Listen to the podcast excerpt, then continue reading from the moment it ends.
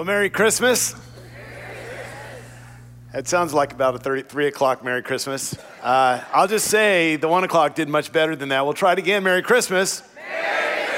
That's a little better. It's good to have you here. Those of you up in the VIP loft, it's so great to, to have you as well. I understand it's pretty raucous and crazy up there. Having a good time. Those online, uh, good to have you join us as well. It is Christmas weekend, Christmas Eve, and I love Christmas. I love most things about Christmas. I love uh, just the traditions of Christmas. I love most of the music of Christmas. There's a few songs I could do without, but, but uh, I'll, I'll handle those. I love Christmas food. Um, and I, I, love Christmas decorations, especially lights. Love Christmas lights. But the thing that I love more than anything else about Christmas is what we're gathered in this room to do and to celebrate. It's a truth of an event that happened 2,000 years ago, but that's not why it's so fun to celebrate. It's because that event that happened 2,000 years ago has implications and ramifications for our life today, here and now. And that's why we celebrate. And here's what's amazing thing I, I challenge you to tell me any other event in history where for two millennia, for 2,000 years, globally, people have gathered to celebrate. Every continent, every country, every culture, countless languages in different settings, in different styles, in different magnitudes, to join to celebrate the birth of a child, this child named Jesus. And the prophecy said that unto you a child will be born, a son will be given, and his name will be Wonderful Counselor, Mighty God, Everlasting Father, Prince of Peace, Emmanuel God with us. It's an incredible thing that we celebrate today. Not just the birth of Jesus, but the reason behind the birth of Jesus and why we're here. Now, there's, when it comes to the Christmas story, especially in the biblical narrative in the Gospels, three of the Gospels talk about this birth of Jesus. Matthew hits it kind of from a Jewish perspective with a lot of things that the Jewish audience would understand.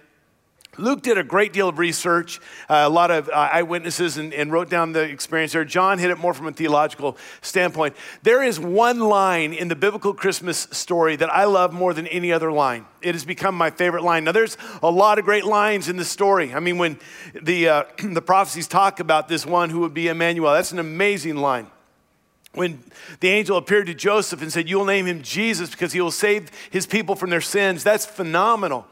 The other angel uh, appeared to, to Mary and, and said, You are highly favored of the Lord, and the, the child you give birth to will be the Son of the Most High God. And when John says the Word became flesh, these are amazing lines. But my favorite line in the whole Christmas narrative comes, and maybe it's partly because of who it was spoken to, comes to some guys that have no business being in the Christmas story. I mean, they, they're not Bible guys, they're misfits, is what they are. And, and they're the shepherds. And, and all due respect, if you raise sheep, don't, don't get me wrong here. But these shepherds were like socially, they were misfits. I mean, they had friends in low places. They knew that song by heart. They lived that song. The song was written about them. That's what they are. And, and it has been said that they were ceremonially unclean, so they weren't allowed in the temple. Whether that's true or not, I'm not sure, but that's what has been said. And, and so, if that's the case, they're not your religious kind of people. They're not people of the Torah. They don't know the scriptures. On top of that, they're raising sheep. Now, vocationally, maybe that's a great vocation, but I just want to say you probably don't need a master's degree to do that.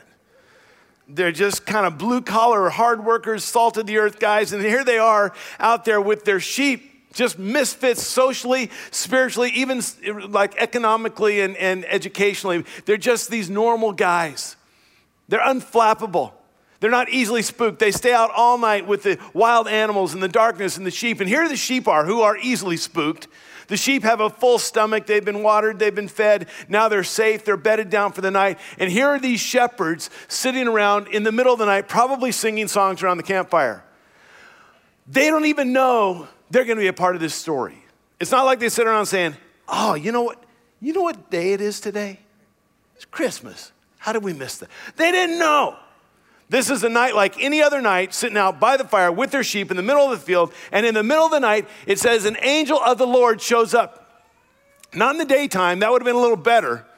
Nighttime, just out of nowhere. You got to warn a guy about this. And not only does he show up, but it says the glory of the Lord, the radiance of the Lord shone round about him. This is not just a little halo that bing pops up there. This radiance of the Lord, the glory of the Lord, is this flash of brilliance, so much so that these shepherds, who are really not easily spooked, they're unflappable, they, the Bible says, they are terrified. And what's amazing, as they are terrified, I mean, they're just freaked out. I always wonder about the parts that are not recorded in the Bible. If these, these shepherds, who are not easily spooked, are terrified, what about the sheep? They're gone. They're all over the countryside, and the shepherds are saying, We will never get this flock back together. And if we do, they'll never be the same. These sheep will be so traumatically just changed. I mean, they'll never bear wool again. It'll be cotton from here on out. What are we going to do with these sheep? And here are these shepherds who are terrified. And also, the Bible doesn't record their immediate response. And I think there's a reason for it because I think their immediate response was, Oh, beep. what the beep? Beeping, beep. They are freaked out. And I love what the angel says. And this is my favorite verse Luke chapter 2, verse 10. But the angel said to them, Do not be afraid. I bring you good news of great joy that will be for all the people. What does he say? Freak not. Stop freaking, quit beeping. All right? Freaketh not. Stop. Don't, you don't need to be afraid. And the reason I love this verse is because for the last 27 years, I've got to be able to say these things on in settings like this on Christmas Eve because chances are some of you are here right now in this room or in the loft against your will. You don't really want to be here. Maybe it's a favor to grandma, maybe you lost a bet, maybe they promised you dinner, whatever it is, but you're here and you're a little bit freaked out right now because you don't know what happens in the Big Ten building off of Northwest. You don't know what they're going to do to you. You don't know what. And I get to say, freak not. freak not. And just like the angel said to the shepherds, this is good news. I get to tell you the best news. Good news. What, what I'm thankful for for the shepherds and for us is that he said, I bring you good news. Not advice, but news. Well, we get plenty of advice. You know, your doctor will give you advice, your dentist will give you advice, financial, uh, you know, advisor will give you advice, your, your spouse, your boss, which may be the same thing, but your kids, your parents, they'll all give you advice. You know, exercise more, drink less, floss occasionally, put away for retirement, clean your room, whatever. My, lot of advice, a lot of advice. Good advice, probably. But this isn't, this isn't advice, this is news. See, advice is something you should do. Advice is something you ought to do, advice is something you need to do. News is something that has been done for you. And he says, and it's good news of great joy that will be for all the people. Do you know how rare that is? Because usually, when there's good news for one group of people, it's probably bad news for another group of people. You see this in the political arena all the time. And I hate to say it, but what's good news for the 49ers is usually bad news for the Seahawks. the closest thing to good news of great joy for all the people still has bad news. If it's bad news for the Patriots, it's good news for the world. and he says, I bring you good news of great joy that will be for all the people, not just the Jewish people. Not just the Bible people, not just the church going people, not just all the rule keeping people, for all the people. And then he changes from this, this global, all the people, and he makes it personal. He said, For today in the city of David, a Savior has been born to you. This is good for all people, but then he makes it very personal. It's for you. And I wonder if for the next 20, 25 minutes, if you could try to do something with me. I don't know where you are on the whole thing with the spirituality and Christmas and the Bible and church and on Jesus and all that. You may not believe any of that. You may say it's all a bunch of fairy tales or I'm an atheist, whatever. I, am not going to tell you what you should believe. That would be advice. Here's what I want to ask you to do Would you be willing to imagine, just imagine, don't believe, just imagine what if this was true? And imagine what if this was true for you. Just try to do that. Just try to imagine what if this story was true and what if it was true for me? All right, scripture says this in John chapter 1 verse 14, the word Jesus became flesh and made his dwelling among us. We have seen his glory, the glory of the one and only who came from the Father, full of grace and truth. You say, okay, well, I'll try to imagine that's true. Try to pretend like, you know, I believe that or whatever. I'll imagine it's true. But I'm not sure that that's good news. In fact, there's a part of that that's a little disconcerting. If Jesus came full of truth, he probably knows the truth about me. And the truth, it's about the truth about me, truth about you, is that if everyone knew that, it might not be good news. What if we found out that you were going to be here today? We interviewed your friends, your family, your neighbors, your coworkers, everybody that we knew, and just said, Tell us about this person. And then we got on your, your web search uh, history and found out all about the things you've been looking at. And, and then we had some way of knowing your motives, and, and then we put all that up on the side screen. That would not be good news for most of us. Because there'd be some embarrassing things, there'd be some things we're ashamed of, there'd be some guilt, there'd be a fear of judgment and condemnation. But it says Jesus came, comes full of truth, and he knows the truth about you. He knows every word you've said, every action, every deed. He knows every thought you've had. He knows your motives. He knows your priorities, your passions. He knows your fantasies. He knows everything you've ever done and everything you ever will do. That's not necessarily good news.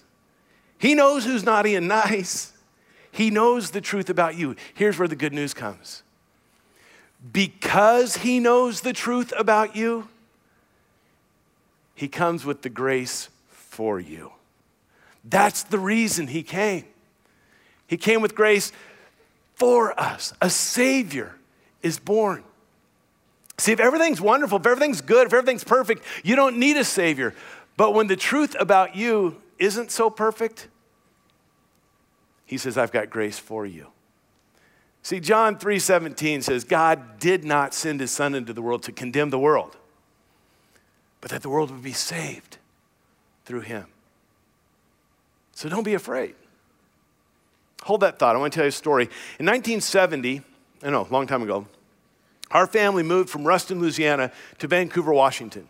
And uh, that, that fall, I was going into the second grade, just a little shaver, going into the second, not, not actually shaving, I was a little guy, uh, going into the second grade, new, new area for us and, and a house that we'd never been in before. And so started the second grade. That fall, uh, right after Thanksgiving, we were decorating our home in Washington for the first time. My mom has always loved the color of blue. It's her favorite color of all times, always has been, always will be. So, as we're decorating the house and the tree, she's bemoaning the fact that we don't have more blue ornaments. We've got some, but not more. And she's a little upset by the fact that, you know, the lights, old school lights, you know, about every fifth or sixth one was blue. They should all be blue in her thinking. And she was a little upset. Why is it that green and red gets all the airtime at Christmas? Why not blue? And she made this statement, and who knows for sure that Santa's outfit is red? It could have been blue. so we went on decorating. I was going to school, I was going to Lincoln Elementary School, went to second grade our teacher instructed each of us to bring something uh, from home, a very specific something, because we were going to use it for an art project. What all of us in the second grade were supposed to bring was one of these um, from our home. Maybe your homes have these, hopefully. Uh, this is the empty roll of some toilet paper. It's the, the roll, and we were supposed to bring this in for an art project because we were going to make an ornament for our tree out of the toilet paper roll. And I had determined whatever this ornament was going to look like, mine was going to be blue because my mom was upset that we didn't have more blue ornaments. So off to school I went with my toilet paper roll with this determination that I was going to make this blue uh, ornament. Um, last Tuesday, a week ago today, I was with my mom. I spent, because we can't spend Christmas together, I spent the entire day with her, uh, just mom and I. We went around to all different places where I grew up, and where we used to go fishing for crappie, and where we used to shoot at rabbits, and where we played t-ball. The school I went to, it's torn down now, not because I went there, it's just old, but the school, and, and our first home, and the church, and all that. And when we were at this house that we moved to in 1970, she started recounting this story about when I was in the second grade going off uh, to school to make this ornament. And she said, You know, it was such a meaningful thing to me that years later I wrote it down because I, I didn't want to forget about it. And she said, In fact, I have a copy. Do you want a copy? I said, Sure. So she emailed me a copy of that when I got home, and it was there in my inbox. I want to read you just two paragraphs from her story that she wrote. She wrote, A few days before school was dismissed for the holidays, I walked into my son's second grade class at Lincoln Elementary. The teacher rushed up to me and, in a hushed whisper, began to warn me that I should not react to Bob's art project. she assured me that she had very cautiously tried to dissuade him in his choice of materials used, but he was very adamant in what he wanted. There, displayed on the shelf in the back of the classroom, stood 23 Darling Santas, all handmade by the second graders, using the roll of toilet paper that had come in, the crepe paper, and cotton for Santa's beard. Everyone was bright Christmas red except for one. My son had found a permanent place in his mama's heart by the creation of a Santa all decked out in bright blue outfit. Today, it is one of my most cherished Christmas ornaments that adorn our annual tree. And they all said in one accord, Yeah. So I'm at home talking with my mom about this, and uh, she's 82. We went out to see my dad's grave, and she said, You know, Bob, I'm, I'm too old to die young, and I don't want to die old, so now's the perfect time to die, but I don't want to die. That's what you think about when you're 82, apparently. We're having great conversations. So so we're going through all this, talking about this ornament, and I said, Do you still have it? And she said, Yes, of course. You want to see it?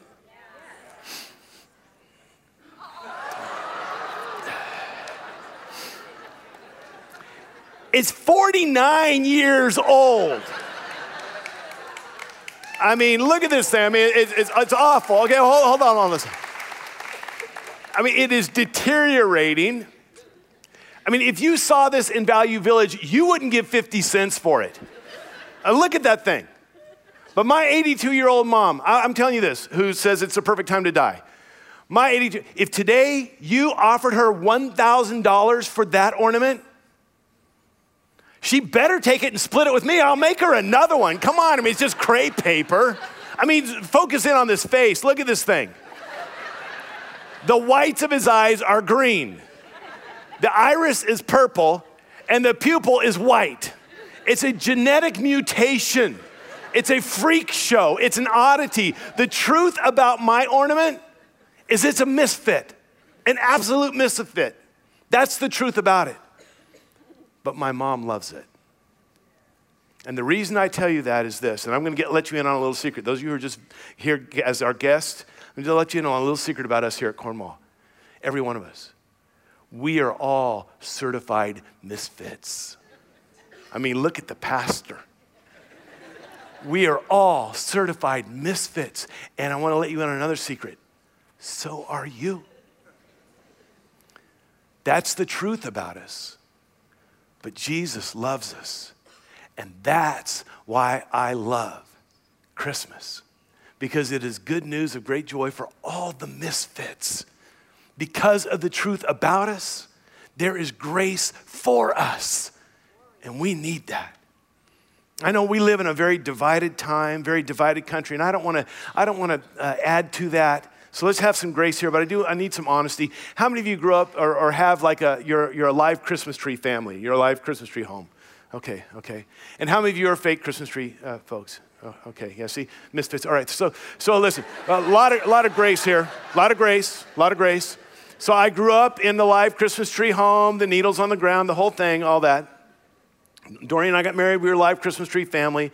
And then about 10 years ago, when our girls moved out, and after about the third year of cutting down a Christmas tree by myself, dragging it across, you know, and by myself and setting this thing up and by myself, I said, that's it. We went to the dark side. So we are now a fake tree family.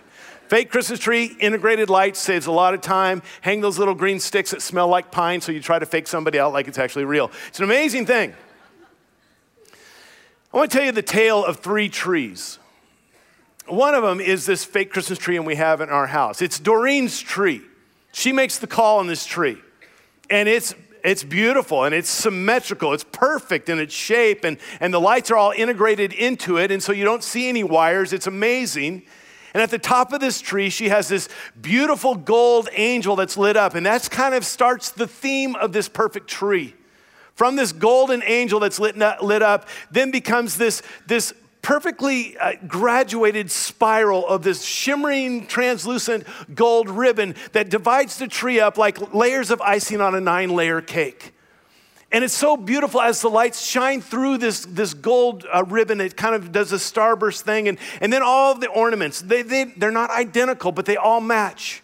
They're all gold and they're all round. They're different sizes, but they're all round. They're all gold with different textures and different finishes on them, but they're all gold. And they're surrounding the base of that tree is this beautiful, shimmering uh, uh, Christmas tree skirt made of gold. And the whole thing is just this beautiful. It's like out of Macy's or Nordstrom or stuff. It's an amazing thing. And it sits in the northeast corner of our great room, the room where everything happens in our house. And there on that northeast corner, there's two windows, one facing to the north, one facing to the east, to proclaim to the whole world the Marvels have a perfect tree. And at night, those, those windows reflect the tree, so you see it three times over. It's a beautiful tree. It's Doreen's tree. It's perfect. We have another tree. It's my tree. This tree almost didn't exist. In fact, it was our first fake tree, but after about five trips up and down the attic, the branches were falling off and the lights were not working anymore. And so it was on its way to the landfill, but I redeemed it, at least the top half and I took the top half of this tree and I jerry rigged the base so it would hold it. And it needed some lights. So this one has integrated lights, but they don't work. So it has these other lights that are all strung in there. And on the top, there's this star. But it wasn't originally a tree topper. It was an ornament that got broken. So I cut a hole in the bottom of it and jammed it on top. It sits a little kilter, but it's okay. And on this tree, none of the ornaments match. In fact, this tree has all kinds of ornaments.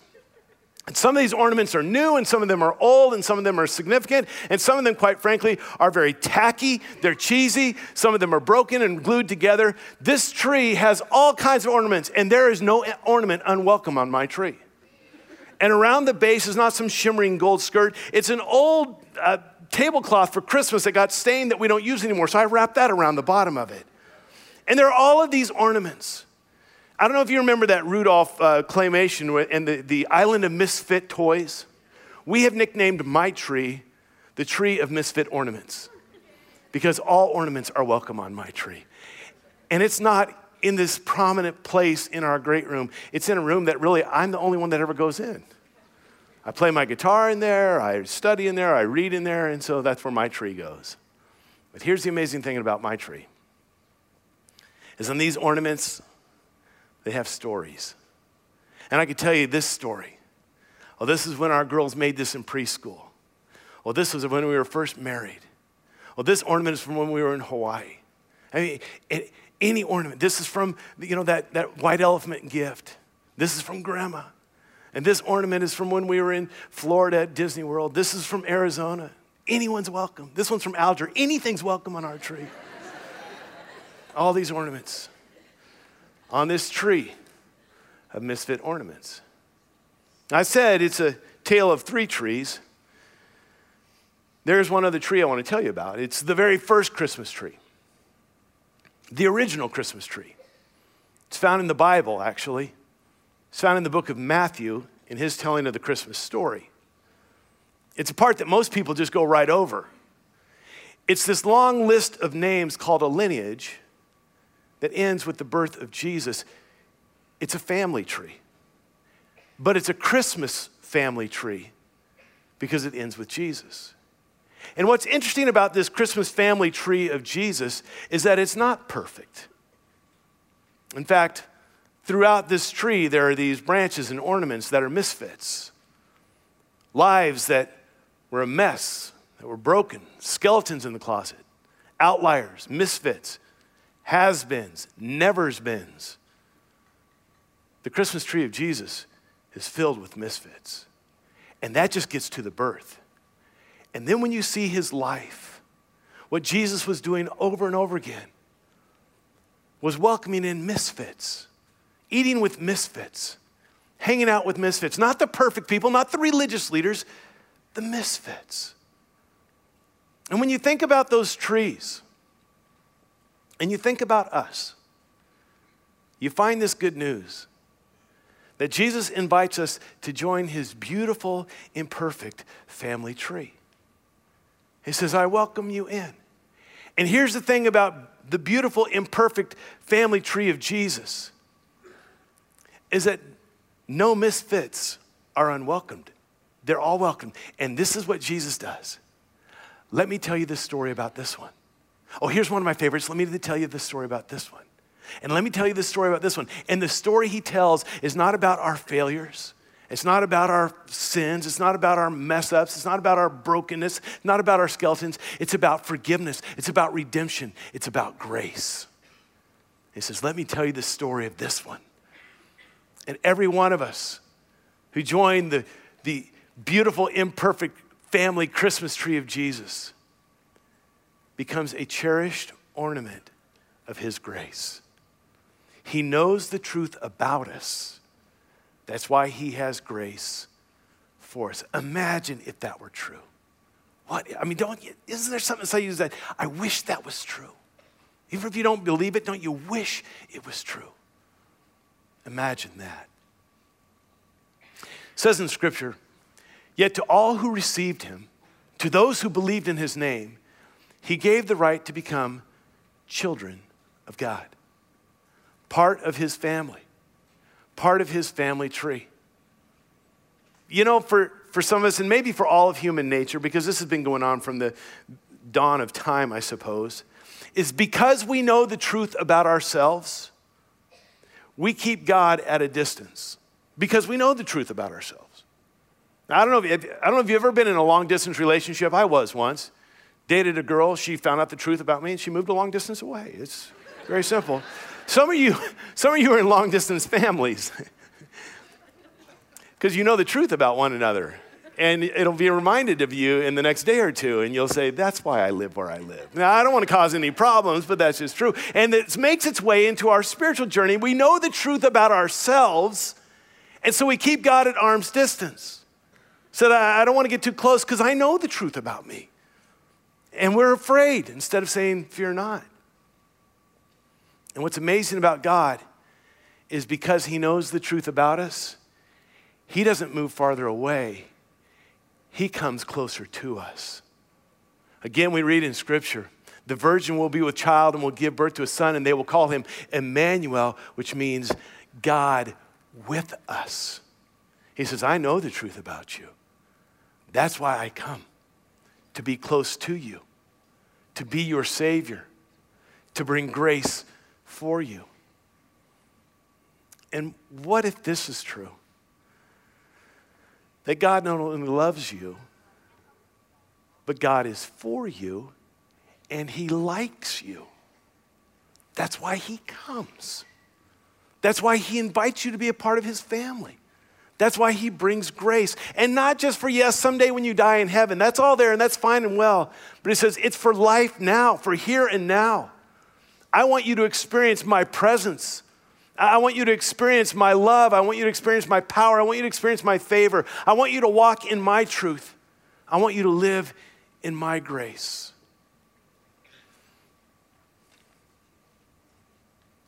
Imagine if that was true. Well, thanks for playing along with me on that imagination, but I'll say for me as one, and you're surrounded by hundreds of others, for us, this isn't imagination and wishful thinking. We believe it is true. And it's about believing and receiving this gift because Christmas has always been about good news of great joy for the misfits. That God doesn't want a long distance relationship, He knows the truth. That's why he comes full of grace. I wonder if you just bow your heads right now. And maybe for some of you, you want to go beyond just imagining and hoping this true. You want to believe and receive as well. And if that's the case, then right in the quietness of where you're sitting, if you would just pray something along this, doesn't have to be these words, but say, Heavenly Father, I thank you that this good news of great joy is not just for the world, but it's for a misfit like me. I thank you that you know the truth about me and you come with grace for me. So I ask you to forgive me, and I accept this invitation to be a part of your family tree. I no longer want a long distance relationship. I'm going to walk in your presence learn from your truth, be surrounded by your grace. Cast out my sin and enter in. Be born in me today. Amen. You know, if you prayed that prayer, and there's nothing magical about the prayer, it's the direction of our heart, it's the posture of our heart and our life. And we believe that it's not just a decision, but it's a life, it's a relationship that we enter into. And we want to help you in any way we can in your spiritual journey. If you prayed that prayer on your way out today, if you'd grab one of these, we'd love for you to have it. It's a New Testament. There's a letter from me and some little uh, helps to get you started on your spiritual journey. And we just want to encourage you in your spiritual journey. Get involved with the church. You're more than welcome here at Cornwall. We would love to have you here, but if this isn't the church for you, find a church that is based on the Word of God and lifts up the name of Jesus and get involved and grow. Be with other people who are not perfect, misfits, who are cherished ornaments of the grace of Jesus Christ. In John chapter 1, verse 4, it says this In him was life, and that life was the light of men. You know, we have a Christmas Eve tradition around here finishing our time with candlelight and the loft at the VIP experience. I'm going to turn you over to them. You guys are going to do this a little bit uniquely up there. God bless you. But as you came in, there was a candle on your, on your chair. If you're not aware of that, that would explain why these chairs are so uncomfortable. if you grab that candle, and we're going to light these candles, and here's the one instruction is that as you pass the flame to your neighbor, if your candle's lit, keep it up and down. Don't do that. if you have the unlit candle, do that. Otherwise, we're going to have wax all over. So I'm going to invite you to stand, and we're going to sing, we're going to light candles, and then we'll pray as we conclude our time.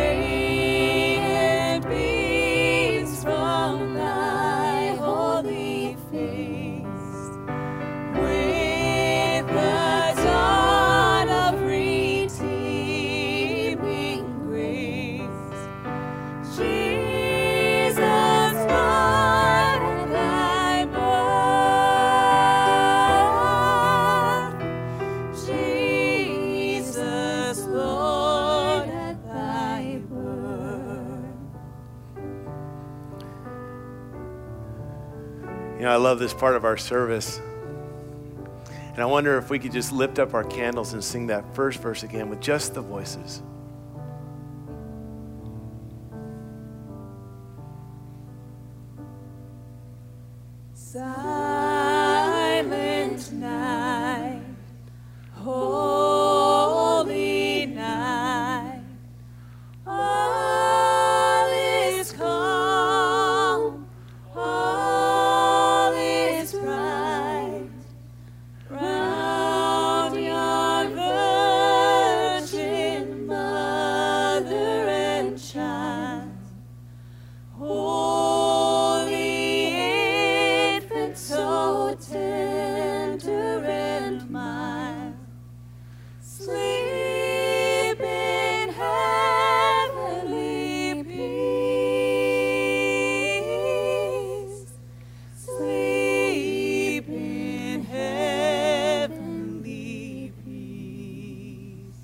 Father, our world is so dark, so much hatred and division, injustice, war, sorrow, and evil. And into this dark world, you sent your Son to bring light. And you've given us your light, and you've called us to be light in this dark world. So I pray that we, ornaments of your grace, would bring into our world hope, joy, love, justice, reconciliation, peace, unity, acceptance, life, and light. All for your glory. And we pray it in the name of the light of the world, Jesus Christ. Amen. Amen.